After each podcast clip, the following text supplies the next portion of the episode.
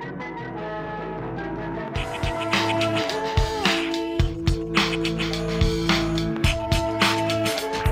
movies of 1999.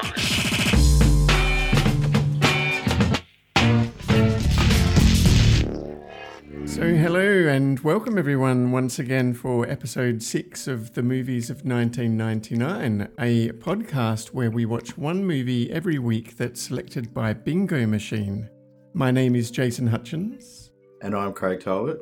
and in this episode, we are going to be talking about The Straight Story, which was the movie we watched at the movie night last week. And I paired that up with an obscure little Australian movie called Strange Planet, starring Naomi Watts. And that was the link between Straight Story and Strange Planet because Naomi Watts is a favourite of the director David Lynch, who directed Straight Story. So, how are you this week, Craig?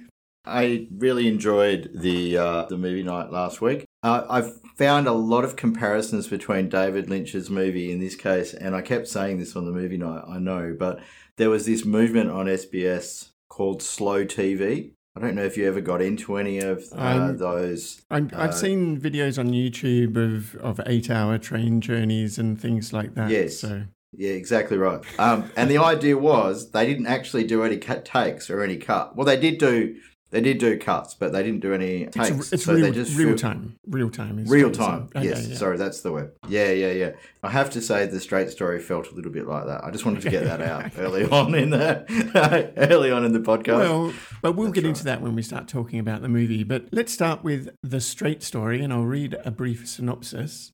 The Straight Story, directed by David Lynch, is a heartwarming and gentle departure from his usual surreal style. Based on a true story, it follows Alvin Straight, an elderly man played by Richard Farnsworth, who embarks on an extraordinary journey to reconcile with his estranged, ailing brother, Lyle. Unable to drive due to his health and eyesight, Alvin decides to travel from Iowa to Wisconsin on a lawnmower, leading to a slow paced odyssey across the American Midwest. Throughout his journey, Alvin encounters various people from different walks of life, sharing stories and imparting wisdom, reflecting the film's themes of family, aging, and the simplicity of life. The film is notable for its stunning cinematography that captures the picturesque rural landscape and for its poignant, understated storytelling. The Straight Story is a deeply moving tale of determination, kindness, and the enduring power of family bonds, showcasing Lynch's versatility as a filmmaker. And thanks for ChatGPT 4 once again for writing that for me. So, Craig, what did you think of The Straight Story? I actually did really enjoy it. Um, it's a very highly rated movie, I noticed, by Rotten Tomatoes. It's a 94 percenter by the critics and 94% by the uh, user reviews. It is not a movie that I would have watched on my own. It's probably the first David Lynch production I've ever watched that I actually understood the story and understood what was going on all the way through. I, I wonder if he called it the straight story because it's the first time he's done like a straight story. I think definitely for sure that that would have been part of the reason why they chose that title. But I think it begins really in a very Lynchian way. And I think it took you a while to get into the movie because of that, because the camera moves in very slowly. There's this lady uh, sunning herself, you know, between two houses. It moves in very slowly, taking its time and sort of zooming in on a window. And then we hear a thump um, because Alvin Straight has fallen onto the, the ground inside his house. I think even then you were commenting about how slow everything was. Yes. So did it take Um, you a while to get into the movie? Uh, Look, in the end, I enjoyed the movie. Um, Janet Maslin says, for example, that it's a slow movie, folksy. She calls it profoundly spiritual, and I and I thought that was a good quote. That probably sums the movie up. I, I don't think there's anything wrong with David Lynch's style, and I think for uh, people who are fans of his work, they would immediately feel at home with the Hmm, way yeah, the movie is working. For those of us who uh, are not fans of David Lynch, it's it is. It took a while to get into, but I think it suited the story and it suited the character of Alvin Straight. A great example of visual storytelling, I think, and and I think the cinematography is really brings you into the the location. Like you really feel that you're there with him. Yeah, The, the fact that the scenes move so slowly sort of gives you time to enter his world. I think. yeah. It's interesting. Apparently, the film was actually filmed in sequence. I noticed that there's a few continuity errors where they've gone the wrong way across a bridge or Mm. There's a scene outside the grotto where they actually went in the wrong direction, and people picked up who live in those areas picked up on that. I, I found the most interesting thing was the char- the the actual actor himself. His life, real life experience, mirrored that of Alvin Straight's. Mm. So Alvin Straits set off on this journey because he discovers that he's very ill. And, But the- and, he wants to re- reconcile with his brother who's had a stroke. That's right, yeah. But Richard Farnsworth himself, who had, had actually been a stuntman in his younger years and then had become an actor in his the later part of his life, he was terminally ill with bone cancer during the sh- shooting of the film, mm.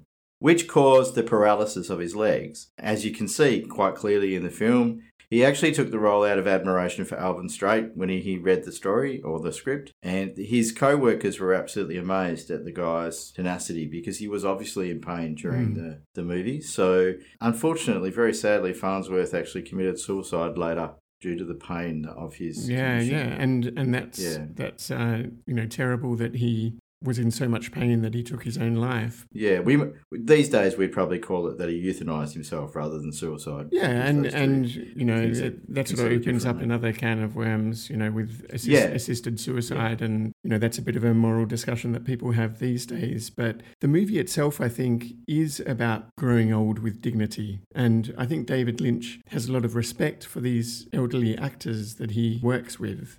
You know, a lot of them are humorous, and they have some humorous character flaws, especially at the beginning of the movie. He has four buddies that hang out in the hardware store, I think. Uh, that they are a little bit of comic relief, I think. They are a bit of comic relief, but Ve- but I think David yeah. Lynch still has a lot of respect for for them. He he doesn't sort of Yes. make fun of them. He sort of and the same with um who's uh, Alvin Straight's daughter. Her name's Rose. Sissy Spacek. Sissy Spacek. She's intellectually disabled, I think, or or you know I'm not sure Yeah, what her. that- again, that's that's not made completely clear. no, Uh, no. it- She she has a she has a speech certainly does have a speech issue um, where she finds it very difficult Or- to speak or maybe- clearly and she speaks maybe she very has slowly. a stutter or something like that. But it, but again, they don't make a big deal of it. No, and and Lynch treats her with a lot of respect, even though sometimes she is mm. a bit of comic relief herself. Because when Alvin Yeah. Straight makes the phone call to get his social se- security check, he sort of has a chuckle at you know because she's looking for it on the other end of the phone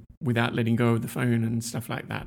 Yeah, I thought the most powerful scene in the movie for me was the scene where they talk about their World War II experiences, himself and a, another older gentleman who he has a beer with in the town that he's stuck in for a while. Definitely. Uh, I can't remember the name of the character, unfortunately, but I thought that was probably the most powerful scene in the movie. Yes. And probably one of the best depictions of the kind of trauma that these guys went through and the way that they had to deal with it Mm. I've seen on film, quite Yeah, yeah. frankly. It was re- that was really, really well done. And it didn't cut away to a flashback. It was just No.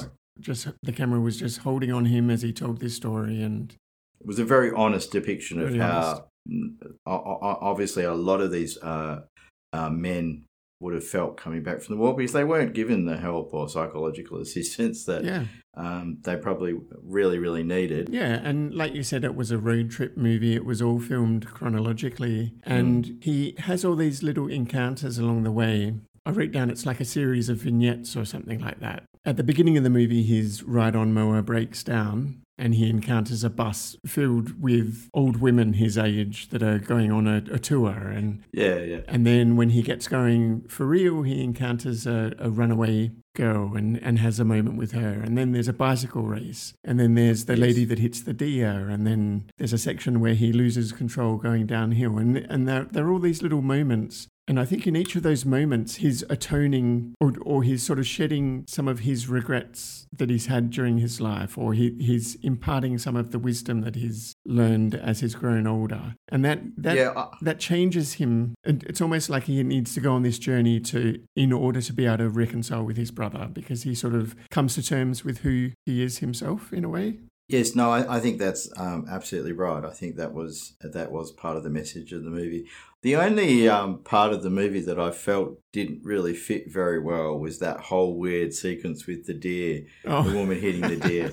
I, I think I commented again on the movie night, and I was like, "Yeah, there goes David Lynch reasserting his mad side." You know, Yeah, yeah, yeah. Uh, you know, th- there was a moment of Twin Peaks in that in that particular it was. scene. It was. And Yeah, because ultimately he slaughters the deer and cooks it and uses it for his Yes. food. So it is providing for him in a way. But I, I think also watching this woman get so angry was maybe contrasting with his own tendency to do that.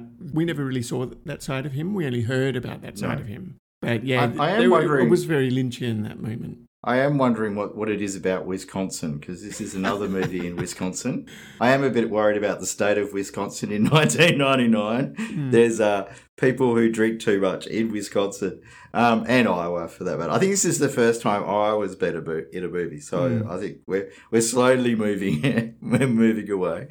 It actually cost uh, only ten million dollars to film, apparently, which doesn't seem like a lot of money. Hmm. No, But maybe I'm thinking budget. about that in in 2023 terms. It didn't feel like a low budget movie, as you said. the The cinematography was excellent. It only earned 6.42 million in the US, and I'm, I'm not really quite 100 percent sure how IMDb does this, but it says the worldwide box office was 6.42. I don't know if that's an additive number or if it's just they're combined together. But if it is indeed the combined amount, it only just made back its budget. Um, that is cycling race, by the way. I went down a little bit of a rabbit hole on that one yeah, being a because cycler Um, I was curious. from back in the day. Yeah, yourself. back in the day, that's right. Yep. Um, so apparently that's an event called the Annual Great Bicycle Ride across Iowa, and it's been happening since 1973. And so it's a real thing, and it did actually happen to Alvin. Interestingly, though, it's done in July, and that's not harvest time in the US, from what I understand. Right.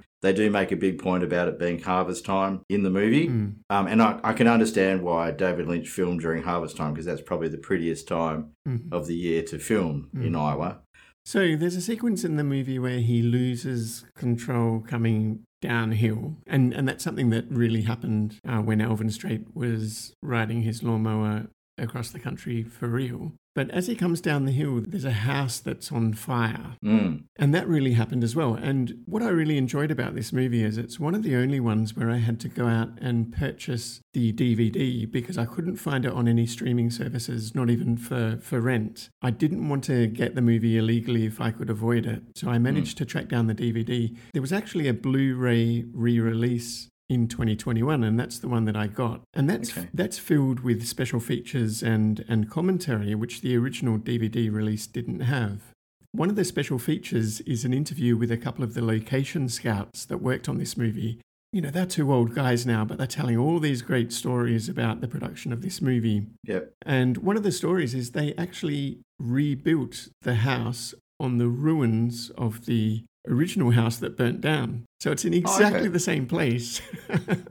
right. which I which I thought was quite interesting. And what had happened in real life is it was a it was an old wooden house that had a termite infestation. So the the local firefighter crew was using it for training. I'm not sure whether that comes across in the movie, but you know there doesn't seem to be any sense of urgency in in terms of putting the fire out. But I think it's also a callback to what happened to to Rose, Alvin's daughter, because yeah. because there was a fire in her house and right. he tells a story that somebody you know she wasn't home at the time and she'd left somebody to watch the kids Yeah. and then there was a fire and and one, one of her boys got got seriously burned but Yes. there's a bit of a fan theory uh, if you can call it that that it was Alvin himself who had been left to watch the kids oh, okay. and it was his uh, struggles with alcohol that were to blame for him not reacting to the fire and, and getting the Oh, kids okay. out of that situation. So, so maybe that adds a bit more depth to this journey of atonement that I was talking about, because obviously Right. he has a lot of regrets from when he was in the Second World War as a sniper and had Yeah. there was a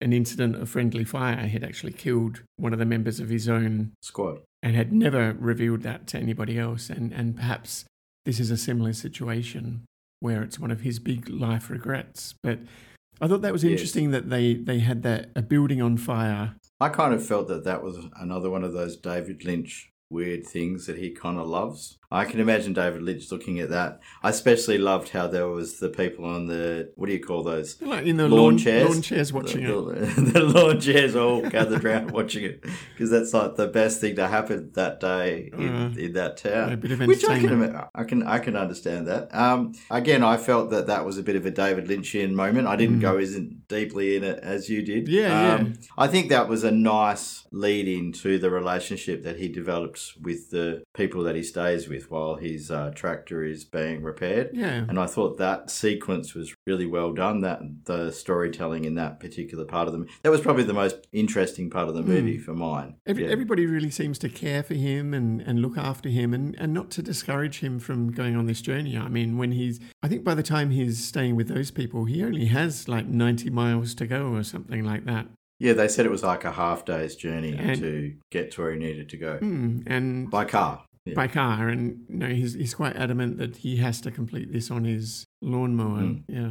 I do wonder about how different Australia and America are that someone could actually do this. I, you could tell there were some frustrated drivers, particularly in the early part of the movie, but his his second tractor seems to be a bit faster. So, and then when it's jazzed up a little bit by the uh, what are they? The Olsen twins, I think they were. Yeah, the Olsen twins. Uh, yeah, the Olsen Why the twins. Olsen twins of all names? Yeah, I, I think again that's a little bit of uh, David Lynchian having a little bit of fun. Um, I suspect there was some truth in that. The actual twins who are the actors, they're actual brothers in real life. They're both actors. Yeah, the Farley brothers, and and- and, and, of course Yeah. Chris Farley. He died a few years before, I think. He was very famous for a while there as a comedic actor. Yeah, I th- they they were done very well, but again, that was a little bit of a Lynchian moment. Mm. I felt, you know, like you just can't resist these little silly moments. But in in it was quite a straight story. Mm. I couldn't find Roger Ebert's review actually. He Ah. did do one, but I, I Yeah, he, he apparently gave it a perfect score, and Oh, is that right? normally would not have given. Like he did not like David Lynch movies at all. Um, Right, He right. he always Well- said that he thought David Lynch was being wasted on these silly ideas that he came up with himself. I mean, this is a case of a director directing someone else's material, which Yeah. David Lynch doesn't do very often. He only did The Elephant Man and Dune, I think, but he might have written the screenplays for those two movies. I'm not sure. Right. So um, Emanuel Levy thought that this was uh, David Lynch's simplest, most straightforward, and most mature film to date. And I, I think there's an argument to be made for that for Mm, David definitely. Lynch. You know, it's a he, he de- definitely controlled the way he told the story. I think so. And and as a David Lynch fan myself, I think if I had gone and seen this in the cinema back in 1999 when it came out, I would have been very disappointed because I would have gone in expecting to see a, a Lynchian style film. Yep. But I think watching it now 25 years later and Mm. and being 25 years older,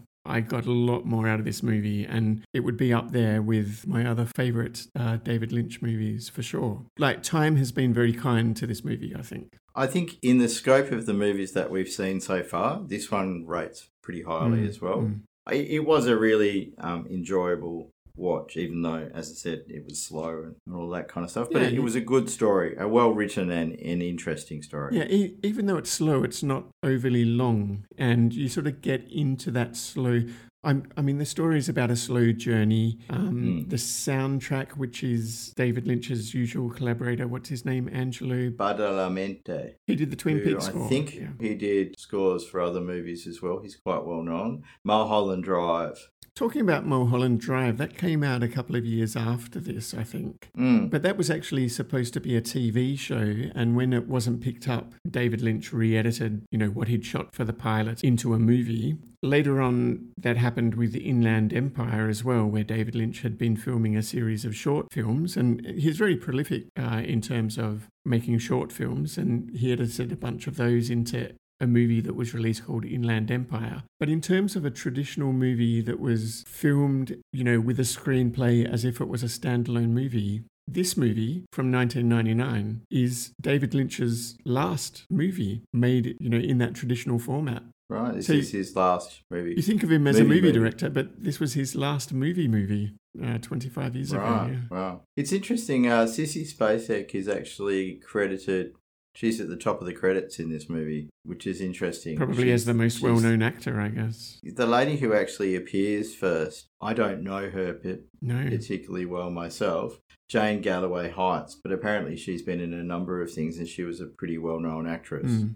It says she helped uh, launch the careers of Steve Carell, Stephen Colbert, a whole bunch of people, as because she uh, was a casting agent. Ah. So she was, uh, as well as an actress in her own right. So we have a casting agent who's become uh, an actor. We've we've got a stunt man who's become an actor. What do you know about the cinematographer? yeah. Because he, he was apparently 80 years old while working on this movie. So, so right, I, is that right? I think he'd come from uh, westerns and things like that. And this movie really is filmed in the style of a western in some sense. The cinematography is done by a gentleman called Freddie Francis. He was born in 1917, so he would have been 80 years uh, old. pretty Oh. old at this. Yeah, pretty old at this time. He died in uh, 2007. He's well known for a, a lot of. Well, he's worked on a lot of movies. He's won two Oscars Mm. uh, in his time. Um, nominated for a whole bunch. He he he actually was the cinematographer for the 1980 uh, version of The Elephant Man. Oh, Uh, he was the cinematographer for Cape Fear, for Glory, which is a, a Civil War movie. Mhm. Uh, It, it is interesting the little rabbit holes that you can go down. I with the- know, I know. I, different people. Every week Yeah. I'm, I'm going down rabbit holes. I really enjoyed watching the special features on the DVD, and they opened up new rabbit holes for me to go down as well. I told you there was a special feature where they were talking about talking to two of the location scouts. Another story they told was about the deer, that deer lady scene that you like so much, Craig. So David Lynch was just like, we we need a dead deer, and these two guys were just given the task of you've got to go and find a dead deer. This is while they're making the movie. right. So so enough. rather than the, the special effects department or whatever, the prop department coming up with a, a stuffed deer or something, these guys just phoned up the local police and said, Let us know when you get a report of a roadkill deer. You know, a week or so later they got a call from the police saying that there's a, a deer lying on the side of the road in this area, this neck of the woods, and they, they had to go and find it and then figure out how to get it into their uh, truck. And I think they then took it to a butcher and, and kept it on ice until they needed it in the film. Um, so, so it's just Right. just crazy the the lengths that they went to, the things that they had to do while while shooting this movie. yeah, some sometimes the the backstories, just some of these little moments are quite fascinating, Mm. aren't And, they? Um, and yeah, they're the rabbit holes that we like so much. I think. It- It's it's interesting. There's always these little uh, little stories. I was just going to say, out of the movies we've watched so far, this is the only one where I've watched it twice. Okay. Because the DVD came with a commentary track, I sat down Yep. and watched it through a second time, and, and I really enjoyed it. I really enjoyed the Yeah, I might have commentary track, and it's something I miss these days because you don't get it with streaming services. But No, not not very often. Mm. I, I'll have to um I'll have to borrow it off you if you Yeah, don't mind yeah, and for have sure. a listen to the commentary. The uh, I'd like to see those uh those little stories that you mentioned. mm, yeah, yeah, they're good. So, shall we move on to Strange Planet then? Yes, let's do that. So, Strange Planet is an Australian romantic comedy film that explores the intertwining lives of a group of friends over the course of a year, set against the backdrop of Sydney's vibrant cityscape. The narrative delves into the complexities of relationships, love, and friendship as it follows the characters through their personal and professional challenges. With a mix of humour and heart, the movie portrays the characters' journeys of self discovery, their search for meaningful connections, and the unpredictable nature of life and love, capturing the essence of late 20th century urban life in Australia. Not a very good synopsis, Chat GPT. You missed out all the details, I think. But perhaps Yeah. because this movie is so obscure, I, I should say, really, this movie takes place from New Year's Eve to New Year's Eve, That's so over the course of a year, which is one reason Yeah. why it was a good choice, I think. There's three women and three men who are all That's living correct. separate lives, but by the end of the movie, they come together. So, what did you think, Craig, of Strange Planets? A, a difficult movie to get hold of, this one. Yeah, that was a that was a tricky one, and and thank you for helping me with, with that, Jason. Do you know what the the one thought I came away with after watching this movie was it was actually really nice to hear Australian voices Mm. and see Australian scenery. And after all of the movies that we've watched, you know, a few Jap- um, Japanese, like recently, you and I have watched quite a few Japanese movies outside of the podcast, I mean, and also within the podcast. We've obviously watched a lot of Hollywood movies. It was actually really nice to hear Australians on screen Yes. and see Australians on screen. Um, I did walk away from that thinking that that was one of, one of the things that I really enjoyed. Yeah. The movie itself, however, probably not our finest work as a No. country. I would I, I would say. is a bit of a mess. but I, I do like the performances. There, there's really Yes. I'm not sure whether you'd call any of these people the lead actor, but I mean, there's three women, and that's Yeah. Naomi Watts, who, of course, has gone on to have a very big career in Hollywood and has worked with David Lynch a, Mm. a lot. Claudia Karvan, I think, who's mostly stayed in TV. Would that be right? Yeah, I think Claudia Karvan Or is uh, is a pretty well known name in Australia, if not overseas. I think she has done some stuff overseas.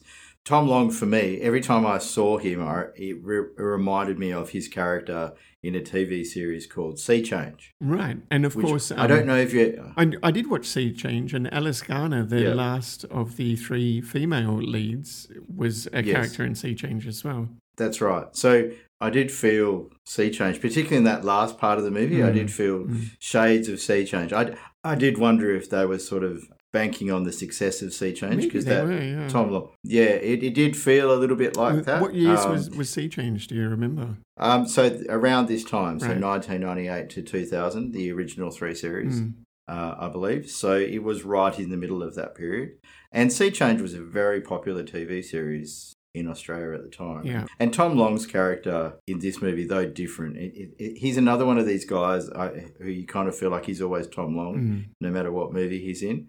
And Alice Garner, again, she plays a similar kind of role. Yeah, I, I really like her things. performance. She's got this really natural Mm. way of performing, and, and you really feel like that's her uh, up on screen. Yeah. more so, more so than the other two yeah. female leads, I think. And and I think maybe Naomi Watts is the weakest of the three in this movie. Yeah, honestly, I I also thought that as well. Her character did her no favors No, at all. no, She played this really straight, apparently barista character yeah, who hadn't finished her architecture degree, and it was like it didn't really fit her at all. She didn't. yeah. Uh, it didn't fit. I I don't think she really felt the character herself. Mm. Even I think it was a hard character for her. I think Claudia Karvan's part in this movie is another one of those ones where we look back on it with 2023 eyes and sort of think, eh, that doesn't age well. Mm. Right. you know, 'Cause she, uh, da- she, again, she dates married men, and she dates married men in order to get ahead, Yeah, kind yeah. of thing. There is that that very strong implication, and uh,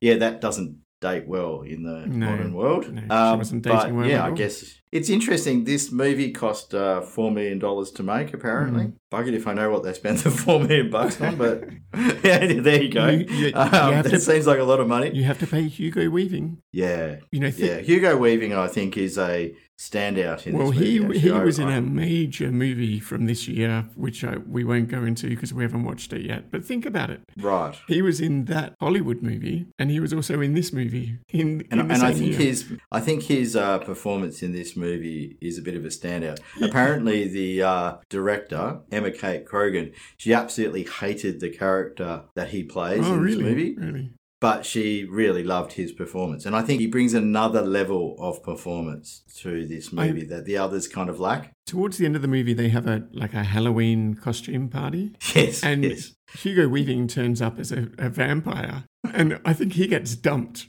Right. yeah, And- right. I tell you what, disappointed or or sad vampire Hugo Weaving is like the funniest thing.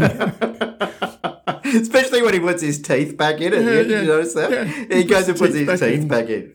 And, and he's like- dejected and, and you know, his shoulders well- are slumping and he puts his teeth back in. It's so funny. Stops off with his teeth in into the night.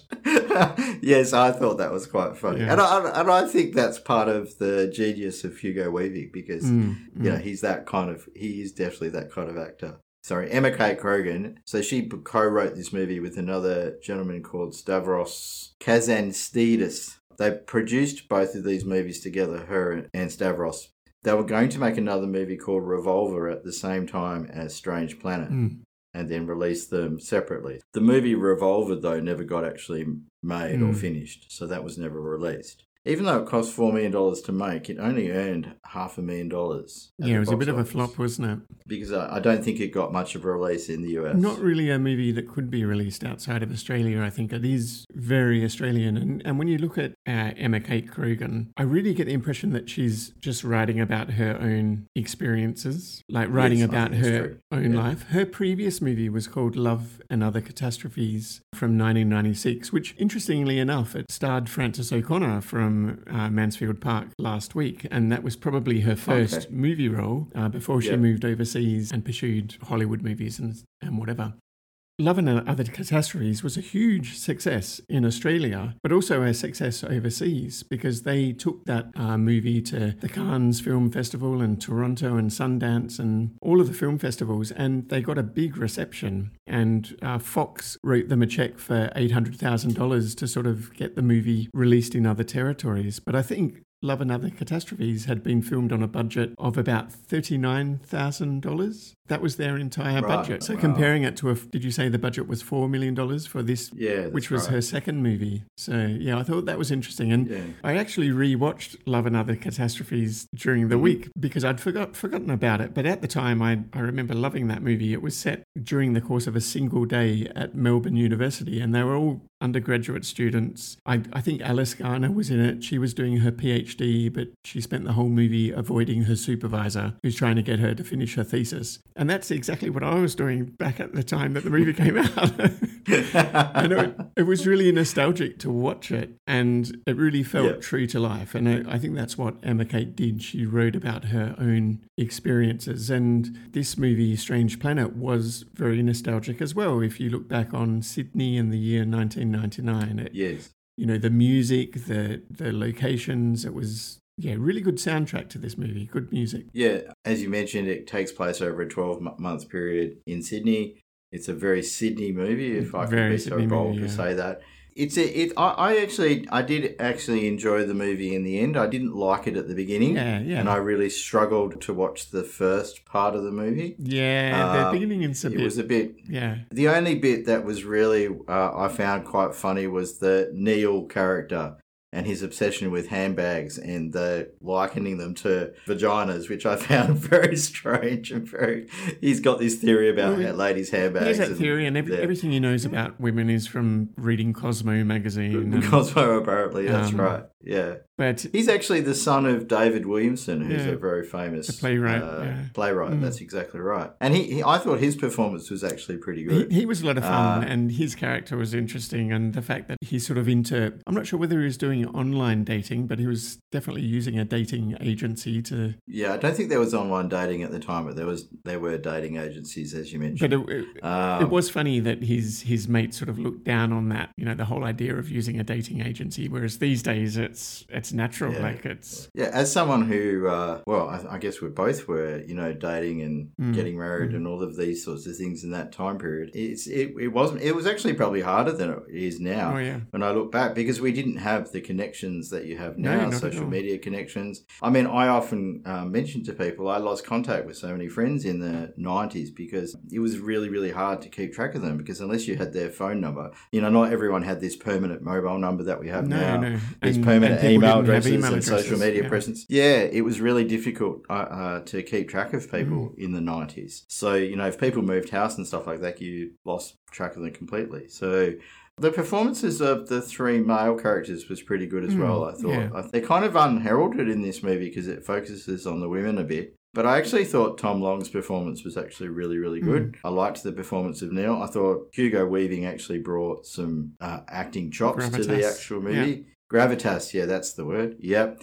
Um, Karvan, uh, Claudia Karvan, she was pretty good. she's pretty good. And, and, and I suppose the reason why I didn't like her character is because her character wasn't particularly likable in, a- in a lot of senses. Yeah, Yeah. a lot of them aren't particularly likable. Yeah, and I and I think that kind of hurt the movie I think because so. If you're watching a movie about six people you don't really like very much, it's a bit of a it's a bit of a slog. Mm, It becomes a bit of a slog. The only character I really liked in the end were those two male characters, Mm. Ne- Neil and, and Tom Long's character. Yeah, yeah, for, yeah. For me, it's more about the the music and the locations. Um, so, yeah, that's true. So when you do get a bit out of touch with the characters, I think what saved the movie for me was the soundtrack and looking back on the Sydney of 25 years ago. So it was nostalgic, I nostalgic, but I was in ultimately forgettable. Yeah. You know. Yeah, and and I think that that Sydney Sydney now is often painted as a city where everyone's very stressed and very worried about their future and all that kind of thing. And I think Sydney of of that time, Mhm. 25 years ago, was probably more relaxed. Mm. Uh, things hadn't quite got quite as serious, though it was still a very fast paced and, and whatever city. But yeah, I thought um I thought as you said, Alice Garner.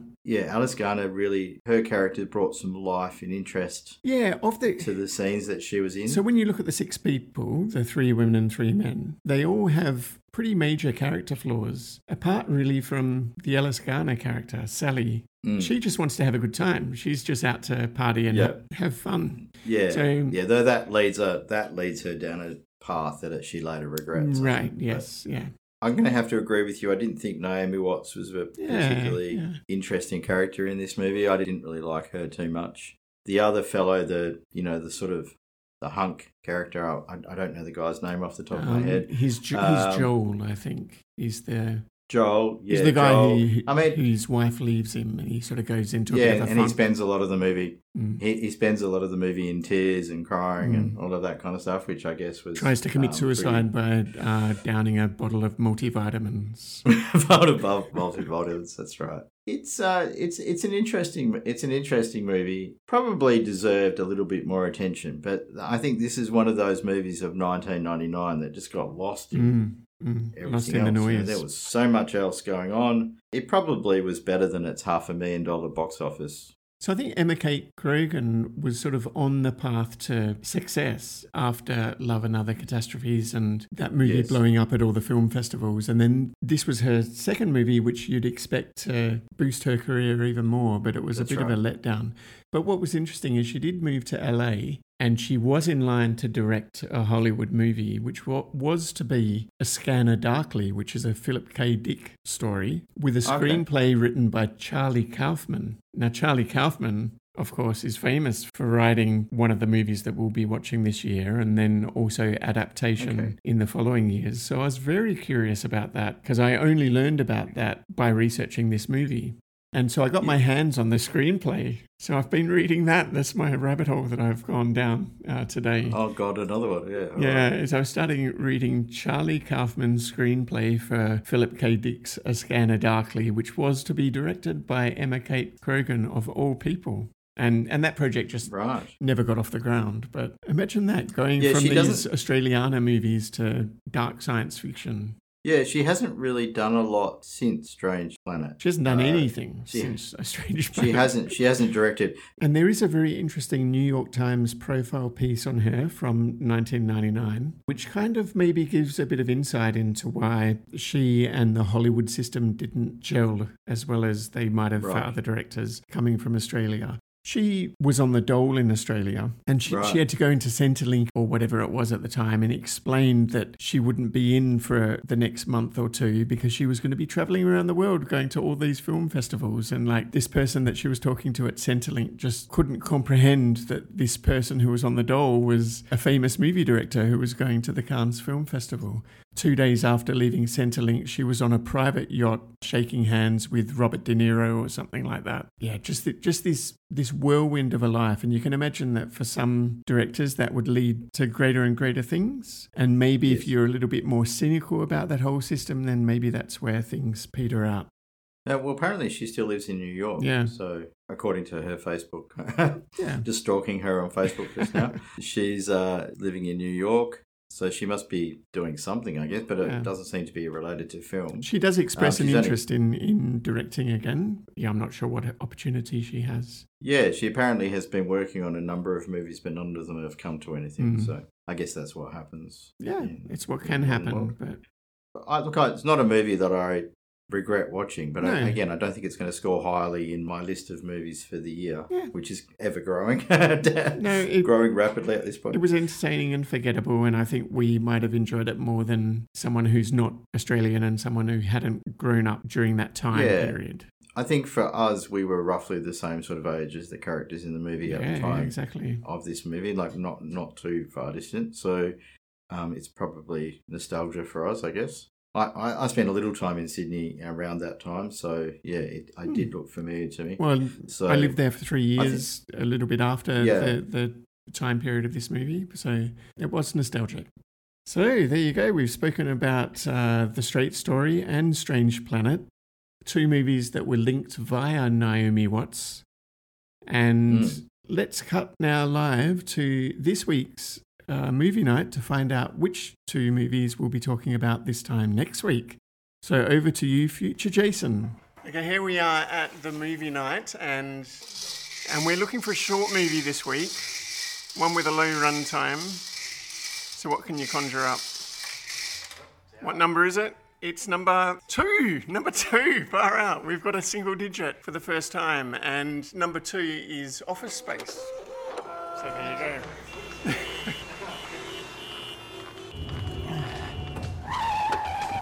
From Mike Judge, creator of Beavis and Butthead and co-creator of King of the Hill, comes a movie about people who go to work. Who are part of a team And remember, next Friday is Hawaiian Shirt Day. Okay, but I could set the building on fire. who respect their boss We need to talk about your flair. Well, I have 15, pi- 15 pieces on. 15 is the minimum. Brian, for example, has 37 pieces of flair on today. and a terrific smile. and need to escape. I don't like my job, and I don't think I'm gonna go anymore. One of these days, I, I, I just, I just kick this piece of. I'm thinking now it might be more fun to just get fired. And I've always wondered what that would take. Oh, Peter, listen. Well, it looks like you've been missing quite a bit of work lately. Well, I wouldn't say I've been missing it, Bob. That's just a straight shooter with upper management written all over him. We're gonna be getting rid of these people here. Mr. Samir, okay, okay. Not gonna work here anymore anyway. You haven't been showing up and you get to keep your job. Actually, I'm being promoted. Thank you, Bob. This is a, a suck. They're gonna throw you out on the street so that Bill Lumbergh's stock will go up. It's completely unfair. Initech deserves to go down. We're just the guys to do it. Tell me about that virus you're always talking about. The one that could rip off the company for a bunch of money. I'm not going to do anything illegal, Peter. Illegal? Samir, this is America. The worst they're gonna do is they put you in a white collar minimum security resort for a couple of months. You know they have conjugal visits there? I might be showing them my O face. Oh, oh. They let you have sex with women? They sure do. Okay, I'll do it. Office Space. I know you've been getting pretty depressed about your job and everything, and so I just wanted to tell you good things can happen in this world. I mean, look at me.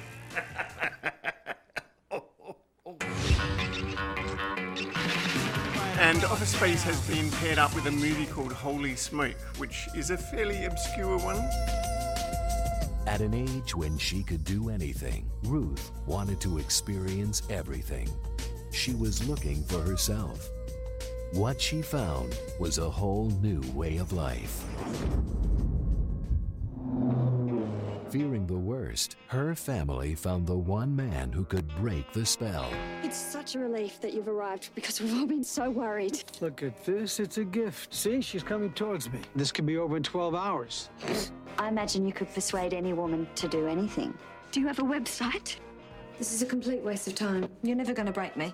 There's no way I can even listen to someone like you. Who dyes their hair? But you date little Barbie dolls. You're so brainy. You're so big.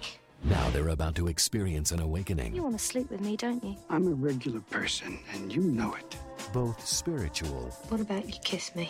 No, Ruth, I can't do that. and sexual. Take my pants off. I think we better phone your mother. I don't think Mom's paying him to. You're out of control. You didn't seem to mind last night. From Academy Award winner Jane Campion, director of the piano. Miramax Films presents Academy Award nominees Kate Winslet and Harvey Keitel in an all-out battle of the sexes.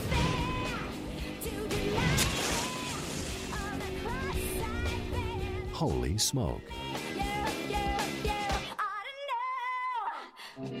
And thanks for that. So there's the two movies that we'll be watching next week. Hopefully they'll be enjoyable ones. We'll see how they go. So any final words from you, Craig? Uh, as always, looking forward to the next two movies in the series, I guess. Yeah, so uh, let's draw a line under that one. We'll leave the final word to Margaret and David as always. And from us, it's goodbye. Goodbye, everyone. Who would ever have imagined that David Lynch would make a G rated film released by the Disney Company? Well, he has. The Straight Story. Where's the creepiness, the menace of Blue Velvet, Twin Peaks, and Lost Highway? In what must be the slowest road movie ever made, Lynchian elements do appear. The characters we meet in these small towns and villages and on the road all exhibit a dark side. Not everything is apple pie. Margaret.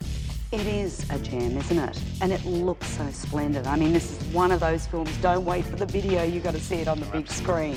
I do see him as almost a Christ figure. It's a beautiful. I think there's more going on beneath the surface of this film than, yes. than you, you think. Well, maybe. You'd think so with Lynch. It's four and a half stars for me. And for me too, four and a half.